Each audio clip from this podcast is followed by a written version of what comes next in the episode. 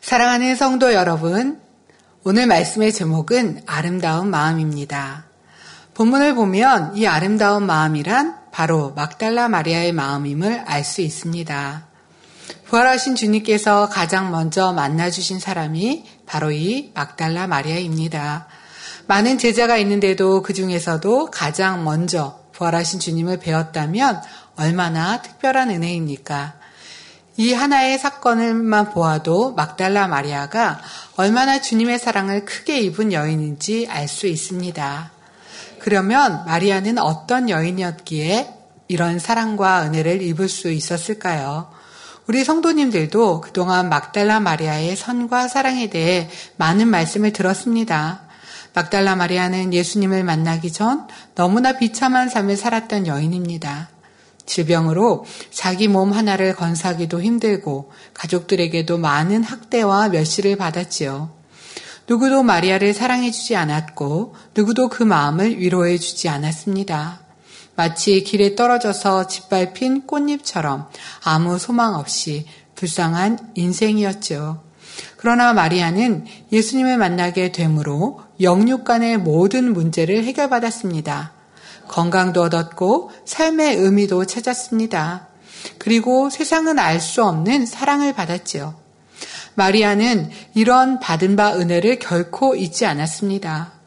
이 사랑을 갚기 위해 오직 예수님만 섬기며 부쫓았습니다. 목숨을 다하고 힘을 다하고 뜻을 다하여 정성을 다해 주님을 사랑했습니다.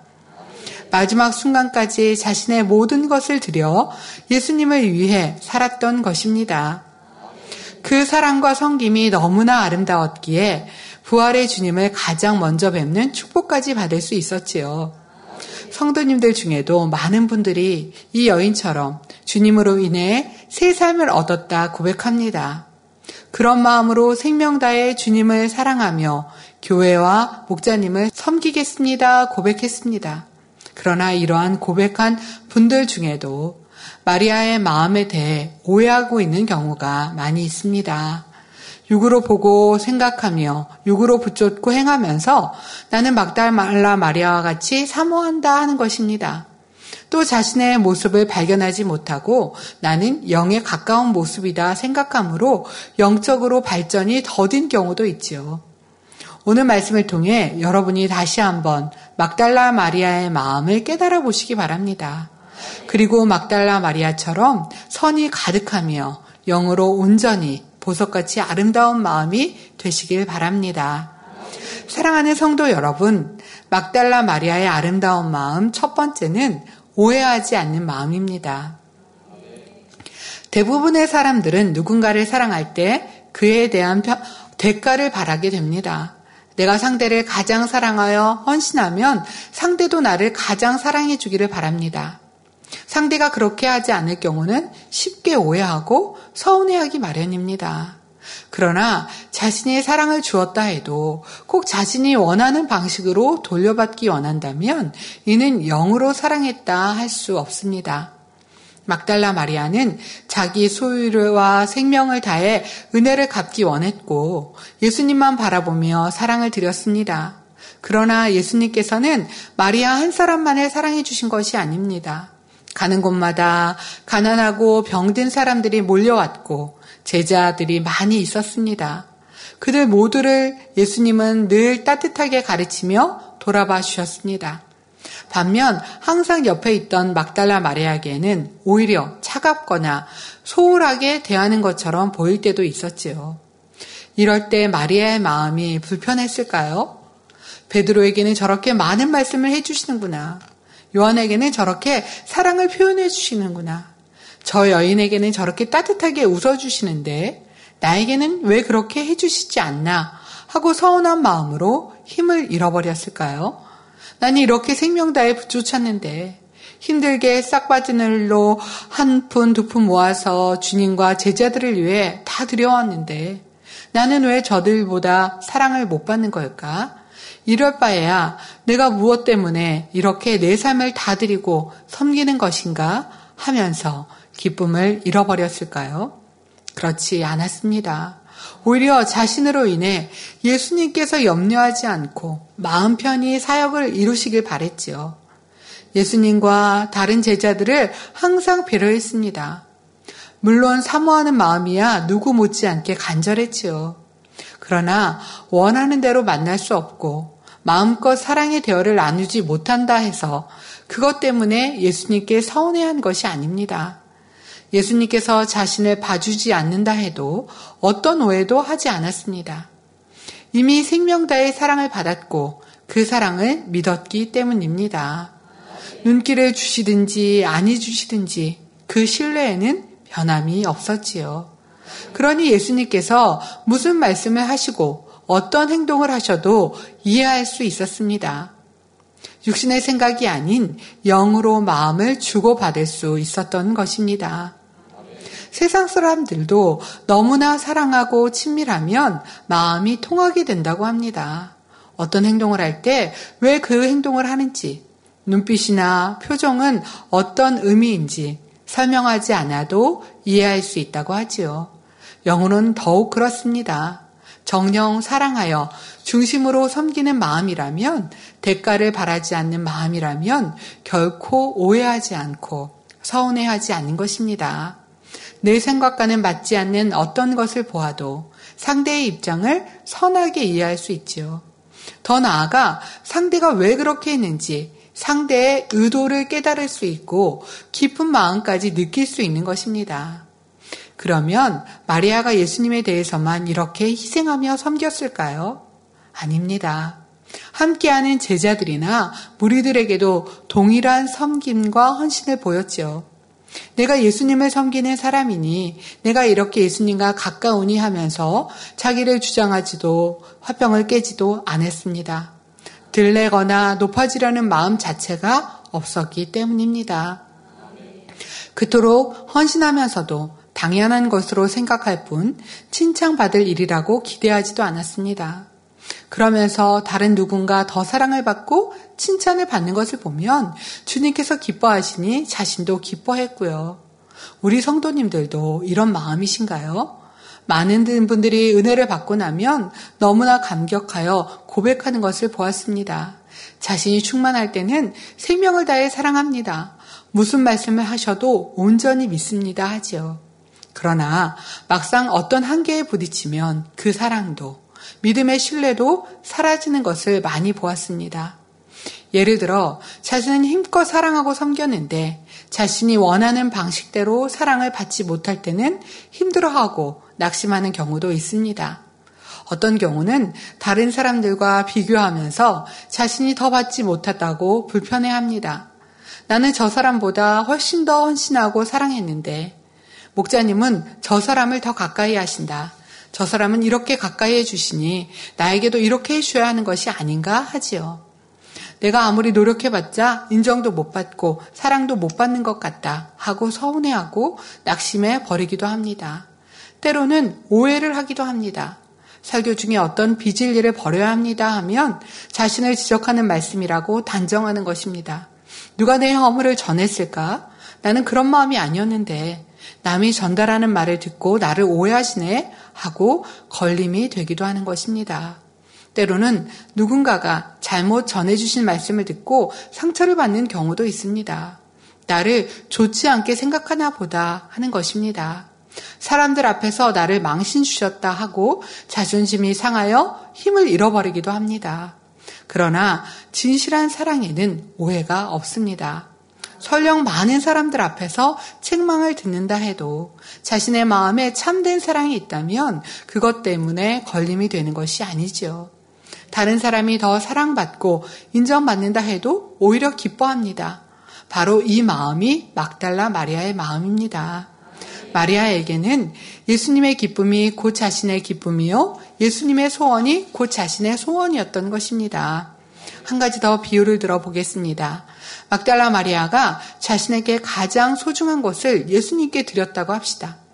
예수님께서 그것을 다른 사람에게 주었다면 마리아의 마음은 어떠하겠습니까? 내가 얼마나 힘들게 준비한 것인데 내 마음을 몰라주시나? 나를 무시하시나? 했을까요? 아닙니다.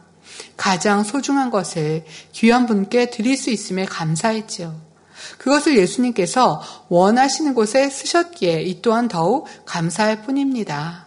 우리의 마음은 어떠합니까?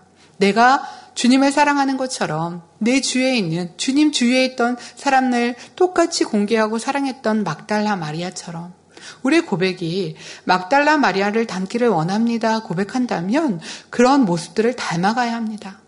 목자를 사랑하는 것처럼 영혼들을 사랑하고 내게 맡겨준 구역원들을 내게 맡겨준 기업원들을 기관원들을 귀하게 소중히 대할 수 있는 마음이 되어야 합니다. 오해하는 것이 아니라 그 마음을 이해해주고 그 입장이 되어주고 약한 사람이 있으면 힘든 사람이 있으면 먼저 손 내밀어주고 바라봐줄 수 있는 마음이 돼야 합니다. 막달라 마리아의 선한 양이 주님께만 선하게 행했던 것이 아니라 모든 주위에 있는 사람에게도 선을 행했고 또 그 선한 향이 변함없이 달려왔던 것처럼 아름다운 감동이 되어서 오해하지 않는 마음이 되었던 것처럼 우리도 아직 내게 오해하는 마음이 있다면 아버지 이런 마음들 빼내기를 원합니다. 더 선으로 이해하고 멈추고 진리로 생각하고 아버지가 원하시는 기뻐하시는 생각이 무엇일까로 우리의 생각과 마음을 바꾸어 가야 합니다. 마리아의 선과 자신을 비춰 비교하여 발견하고 바꾸어 가야 합니다. 우리는 또한 다니엘 선지자에게도 이처럼 서운함이 없는 아름다운 마음, 오해하지 않는 마음을 찾아볼 수 있습니다. 다니엘은 민망한 입장에 있는 상대의 마음을 헤아려 오히려 그 마음을 헤아리는 아름다운 행함을 보였지요. 유대 민족인 다니엘은 소년 시절 바벨론 포로로 끌려갔지만 하나님의 선하신 뜻을 쫓아 행하며 하나님께서는 매우 기뻐하시고 큰 명예와 건세를 얻게 해주셨습니다. 그리하여 다니엘은 바사왕 다리오 시절에 전국을 다스리는 세 총리 중 한 사람이 되었습니다. 다니엘의 마음이 민첩하고 총리들과 방백들보다 뛰어나니 왕은 다니엘을 세워 전국을 다스리게 하고자 했습니다. 그러자 총리들과 방백들은 다니엘의 시기에 궁지에 몰아넣고자 계략을 꾸밉니다. 바로 30일 동안 누구든지 왕의 어떤 신이나 사람에게 무엇을 구하면 사자굴에 던져 넣기로 한 것입니다. 이러한 사실을 번연히 알면서도 다니엘은 예루살렘을 향하여 창문을 열고 전에 행했던 대로 하루 세 번씩 무릎을 꿇고 기도하며 하나님께 감사하였습니다. 악한 사람들은 다니엘이 하나님 앞에 변함없이 기조하자 즉시 왕에게 고소합니다.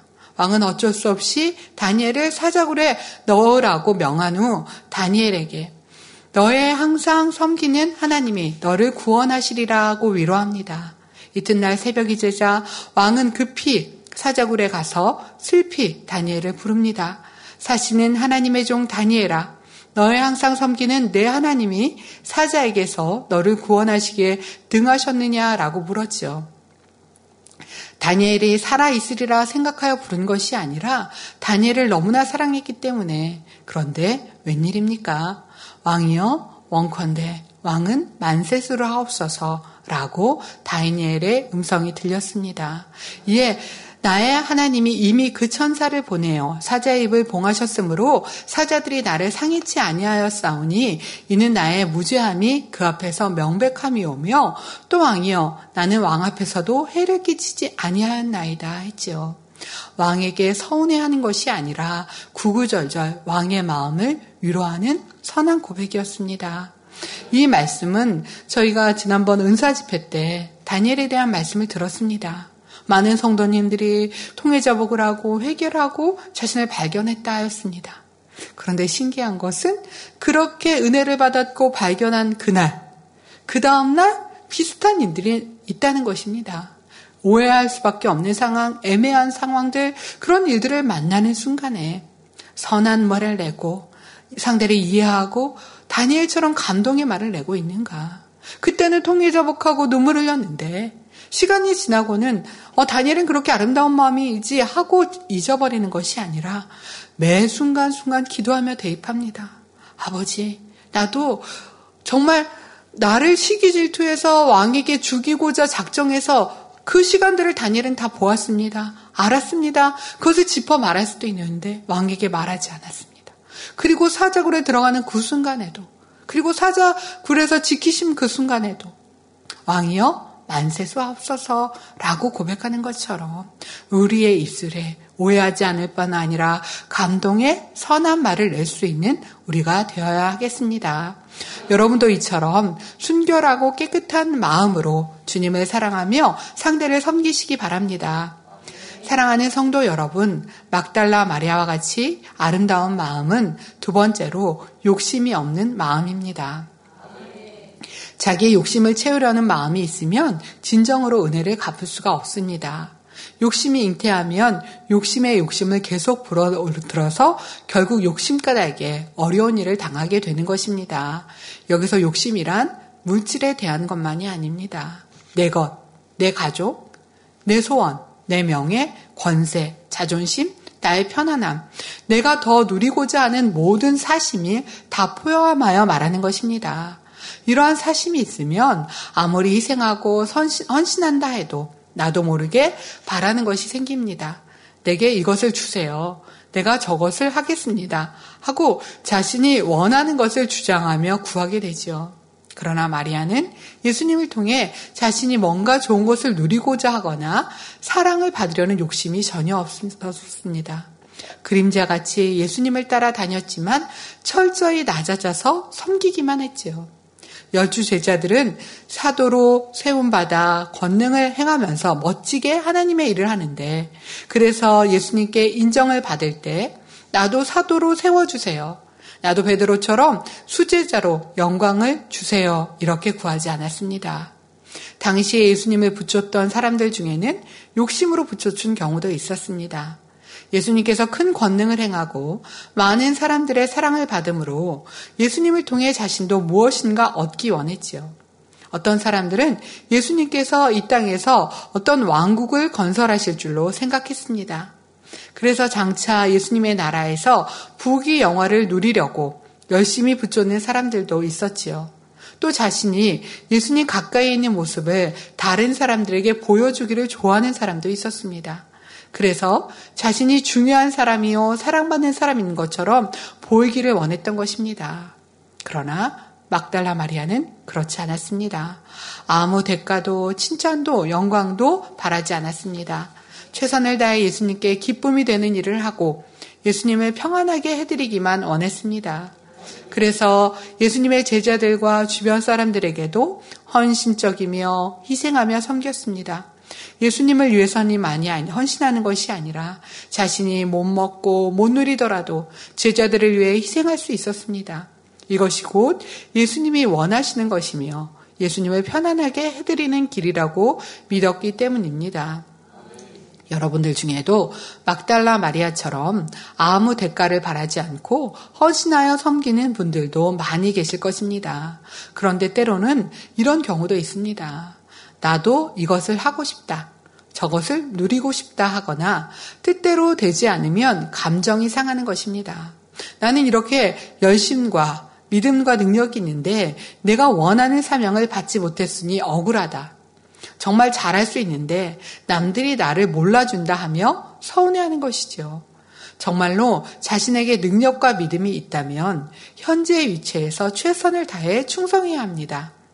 남들이 알아주지 않고 직분이 주어지지 않으니 속상하다, 억울하다 한다면 그 자체가 벌써 욕심이 있는 것입니다. 때로는 스스로 영이라고 드러내며 자신을 신는 사람도 있습니다. 나는 목자가 나를 인정하시니 나는 영의 사람이야. 나는 영에 가까워. 내 말을 들으라 하고 은근히 비추는 것입니다. 이런 것도 결국 자신의 영광과 명예를 구하는 마음에서 나오는 것입니다. 여러분이 참으로 은혜를 갖기 원한다면 어떤 사심도 없이 주님을 사랑하고 섬기시기 바랍니다. 욕심이 없는 마음을 생각하면 아브라함을 들 수 있습니다. 아브라함은 해족속이 아내 사라의 매장지로 막벨라 굴을 아내가 이제 매장을 해야 할 때 막벨라 굴을 거저 주겠다고 했습니다. 하지만 거저받지 않았고 정가를 지불함으로써 온전히 자기의 소유로 만들어 훗날에도 어떠한 시비가 없게 하였습니다. 우리의 모습은 어떤가요? 누가 거저준다고 하거나 어떤 것이 생긴다면 와 너무나 감사하다. 내가 이렇게 열심히 했더니 이런 축복을 받나 보다 하고 그냥 쉽게 그렇게 받는 경우는 있지 않습니까? 그러나 정말 욕심이 없는 마음이 되어진다면 그런 하나하나가 앞으로를 생각해서 이렇게 내가 어, 돈을 지불하지 않으면 이 땅이 이스라엘은 땅이 아니기 때문에 어, 나중에 매장지로서 어려움을 겪을 수도 있어. 이런 계산을 하고 생각한 것이 아니라 정확한 마음, 정도를 지키는 마음이 있기 때문에 그 삭을 정확히 계산하는 걸 볼 수 있습니다. 우리의 모습 하나하나에 내 것이 이것이 욕심은 아니었는가, 살심은 아니었는가, 그런 아름다운 마음과 모습들을 보면서 자신을 비추어 볼 수 있어야 합니다. 아브라함을 축복해 주실 때 조카 롯에게도 더불어 축복을 주심으로 둘 다 소유가 불어나자 더 이상 동거할 수 없었습니다. 많은 수의 가축과 함께 거하기에는 물도 목축지도 부족했기 때문입니다. 그러다 보니 아브라함의 목자들과 롯의 목자들이 서로 다투는 일들이 일어났지요. 이때 아브라함은 조카 롯에게 제안합니다. 창세기 13장 8절에서 9절에 아브라함이 롯에게 이르되 우리는 한 골육이라 나나 너나 내 목자나 내 목자나 서로 다투게 말자. 내 앞에 온 땅이 있지 아니하냐 나를 떠나라. 내가 좌하면 나는 우하고 내가 우하면 나는 좌하리라 했지요. 이처럼 아브라함은 질서상 자신이 얼마든지 먼저 좋은 것을 취할 수 있는데도 조카에게 양보했습니다. 이에 롯은 기름진 땅을 택해 떠났지만 아브라함은 룻에 대해 이런 마음에 대한 서운함이나 어떤 걸림도 없습니다. 우리는 말씀을 들으며 은혜를 받긴 합니다. 오해하지 않는 마음, 욕심이 없는 마음이 있으면 얼마나 좋을까 생각합니다. 하지만 삶 속에 대입되어야 합니다. 내가 손해를 볼 때, 애매하고 억울한 일을 만날 때, 상대를 이해하고 상대의 입장이 되어줘야 합니다. 욕심이란 물질에 대한 것만이 아니라 내 것, 내 가족, 내 소원, 내 명예, 권세, 자존심, 나의 평안함, 내가 누리고자 하는 모든 것을 버려야 한다 말씀드렸습니다. 내가 갖고자 하는 것, 명백한 욕심은 발견할 수 있습니다. 그런데 이렇게 내 가족 때문에 아니면 내 명예, 권세 때문에 보여지는 이런 욕심들을 놓치는 것이 아니라 욕심에 관련된 잔가지도 늘 살펴야 합니다. 그 안에 깊은 큰, 큰 뿌리까지라도 기도 중에 발견하고요. 발견하면 보물을 찾은 것처럼 행복하셔야 합니다. 아버지 내가 이런 마음이 있는지 몰랐는데 알게 해주셔서 감사합니다. 이것이 사심이고 욕심입니다. 이것이 내 입장. 우리는 가끔 그렇거든요.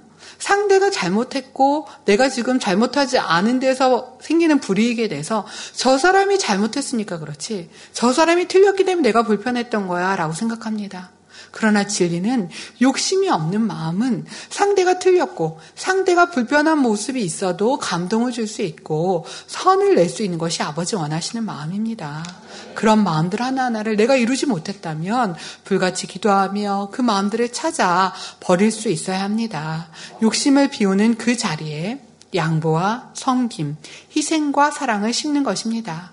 내가 먼저 손 내밀어 주고, 내가 먼저 이해해 주고, 양보해주는 마음.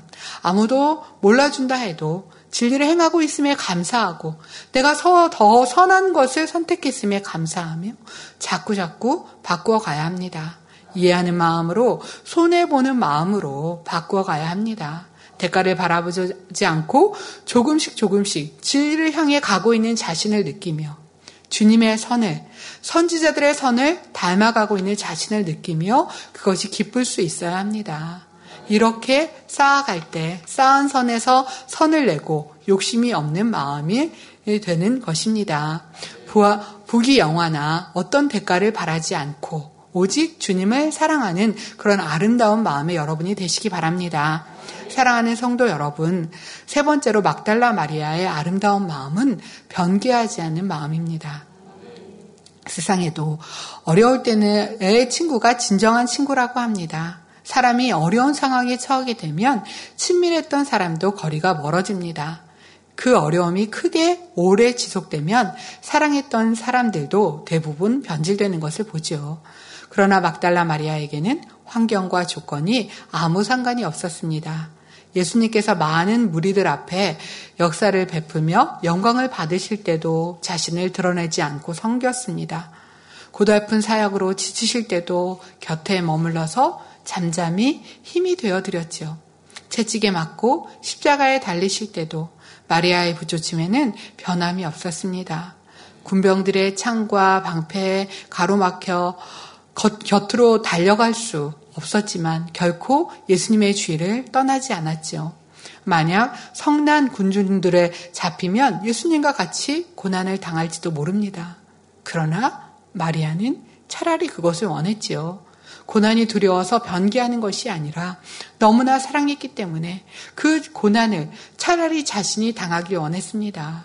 그렇게 해서라도 은혜를 갚으려는 마음이었습니다. 구약에 나오는 롯의 경우도 그렇습니다. 모압에 살던 이방 여인 롯은 심한 흉년을 맞아 이주해온 이스라엘 남자와 결혼하게 되었습니다.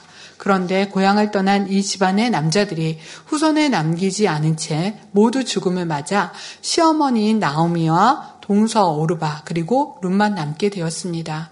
어느 날 시어머니는 유다 베들렘에 풍년이 들었다는 소식을 듣고 고향으로 돌아가기를 결심합니다. 그리고 남편과 자식이 없는 두 며느리를 불쌍히 여겨 친정으로 돌아가 평안히 살 것을 권유하였습니다. 그러나 룻은 룻기 1장 16절에 보면 어머니를 따르지 말고 돌아가라 강권하지 마옵소서. 어머니께서 가시는 곳에 나도 가고 어머니께서 유숙하시는 곳에서 나도 유숙하겠나이다. 어머니의 백성이 나의 백성이 되고 어머니 하나님이 나의 하나님이 되시리니라고 고백하며 끝까지 시어머니를 부추쳤습니다. 만일 루스에게 자기 유익을 쫓는 마음이 있었다면 인정상 한두 번은 떠나지 않겠다 말한다 해도 시어머니가 그처럼 강권하니 동서인 오르바처럼 못 이기는 척하고 떠날 수도 있었을 것입니다. 하지만 젊은 나이에 남편을 잃고 과부가 된 룻은 희망이 없는 삶 속에서도 늙은 시어머니를 진실한 마음으로 사랑했기 때문에 끝까지 곁에 남아 있었지요. 극심한 가난 속에서도 시어머니를 정성껏 공개하며 선한 마음으로 도리를 다하였습니다. 도리란 사람이 마땅히 지켜야 할 바른 길을 말합니다.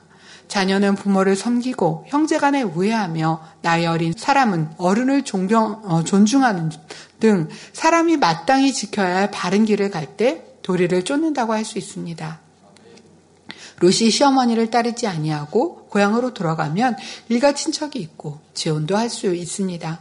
그러나 시어머니를 쫓아간다면 시어머니 고향이지만 루스에게는 낯선 땅이라 막상 당장 먹고 살 뚜렷한 방안도 없습니다. 더욱이 시어머니는 나이가 드셨기에 루시 모든 생활의 책임을 떠맡아야 하는 상황입니다. 그런데도 룻은 자신의 유익을 계산한 것이 아니라 단호히 자신의 도리를 쫓는 홀로 된 시어머니를 섬기는 길을 택했던 것입니다. 롯은 시어머니를 쫓아 유대 땅으로 온 후에 한 번도 자신의 선택을 후회하지 않았고 처음과 동일한 마음으로 시어머니를 섬겼습니다.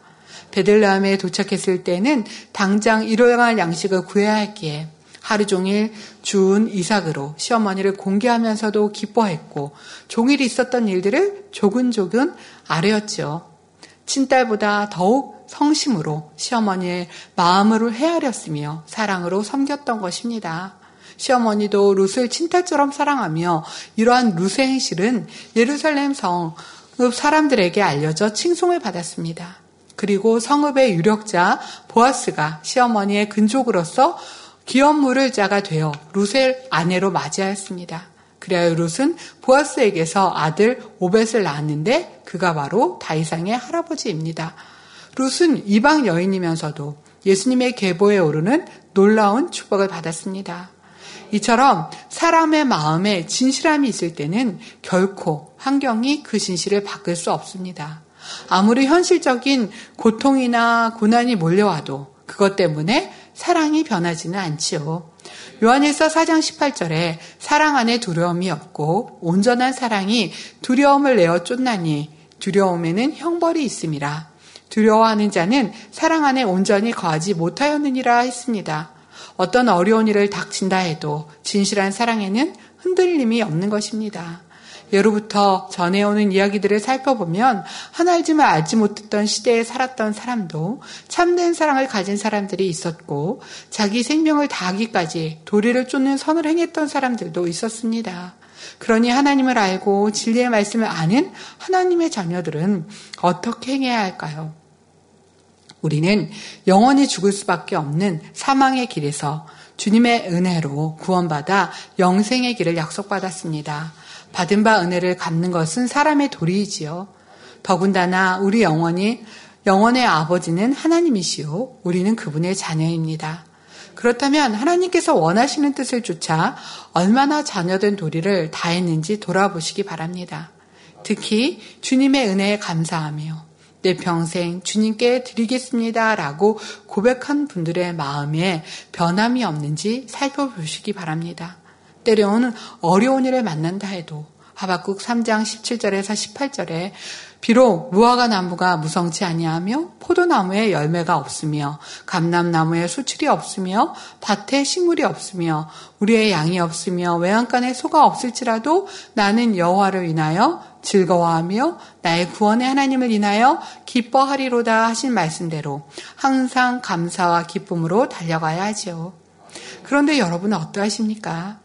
내 성명이 다하기까지 헌신하고 충성하리라, 은혜를 갚으리라, 이러한 고백들을 많이 들어보시기는 하셨는데, 이런 고백들을 하시는 분들도 많이 계십니다. 그 외에 어떤 상황에서도 변함없이 열정을 다해 주님을 사랑하셨는지요. 물론 그런 분들도 많이 계실 것입니다. 그런데 어떤 경우는 이런저런 연단을 겪다 보니 마음이 달라집니다. 이제는 못하겠다. 더 이상은 자신이 없다. 이런 일까지 내가 당해야 하나 하고 불평과 부정적인 말이 쏟아져 나옵니다. 혹은 차라리 사명을 잠시 쉬고 놓자 어디론가 멀리 떠나고 싶다 말하기도 합니다. 주님을 배신하는 것은 아니라고 변명하지만 결국 이것도 변개하며 진실과는 거리가 있습니다.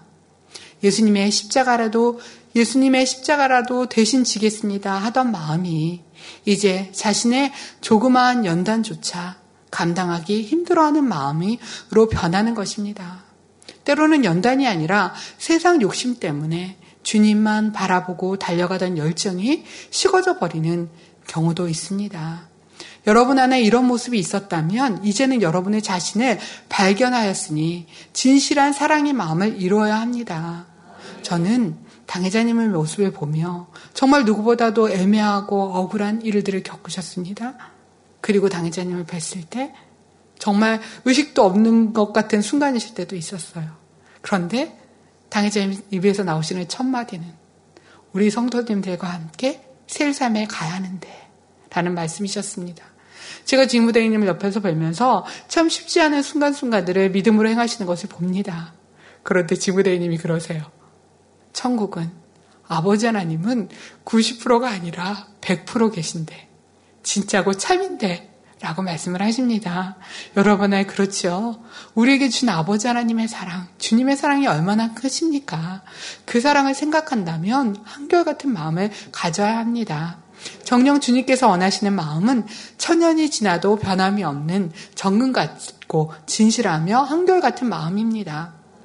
그 아름다운 마음을 이루게 하시려고 오늘도 여러분을 경작하시는 것입니다. 결론을 말씀드리겠습니다. 사랑하는 성도 여러분, 거룩한 성, 영광의 성이라 불리는 세루살렘 성은 하나님의 영광이 가득한 천국 처소로서 중앙에는 하나님의 보좌가 있고 신부가 남편을 위해 단장한 것처럼 참으로 아름다운 곳입니다.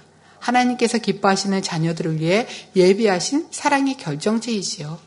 세루살렘 성은 가로 세로 높이가 동일하게 약 2,400km인 정육면체 모양입니다.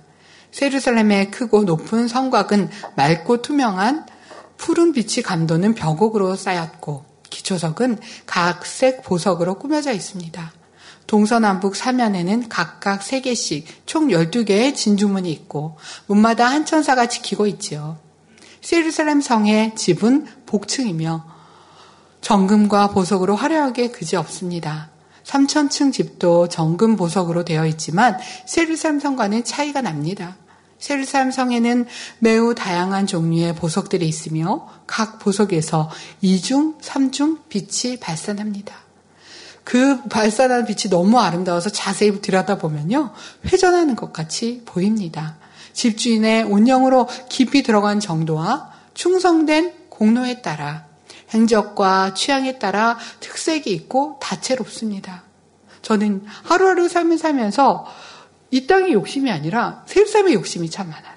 더 깊은 선은 마음을 이루는 만큼, 깊은 사랑을 이루는 만큼, 더 마음을 헤아리는 천사를 붙여주실 것이고, 더 많은 보석과 상급을 우리에게 갚아주실 것인데, 그냥 아름다운 보석도 너무 아름답지만 세일삼의 보석은 너무 반짝반짝거려서 회전하는 것 같이 그렇게 아름답다고 말씀하셨는데 내가 세일살렘의 그 보석의 주인공이 되어야겠다. 여러분들 마음에 늘 새기고 새길 것입니다. 영광의 깃과 장식된 보석만 보아도 집주인이 얼마나 주인을 하나님을 기쁘시게 했는지 알 수 있습니다. 열두 진주문을 통해 믿음의 5단계에 속한 성도님들이 들어가는 가장 아름다운 천국이 바로 세루살렘 성입니다. 이곳에서는 연못, 정원, 동물원, 골프장, 어, 무도회장, 자신이 원하는 부대 시설을 모두 개인의 소유로 주어집니다. 또한 세루살렘 성에 들어가면 개인 소유로 주어지는 구름 자가용뿐 아니라 의의 면류관, 금 면류관이 주어집니다. 그 외에도 화관, 진주관, 크리스탈관, 온갖 보석이 화려하게 장식된 많은 면류관이 충성된 정도에 따라 주어집니다. 그래서 매 순간마다 새롭고 행복한 일들로 가득한 세르살렘 성에서는 항상 연회가 열리는데 각종 연회에 맞춰 장식을 사용합니다.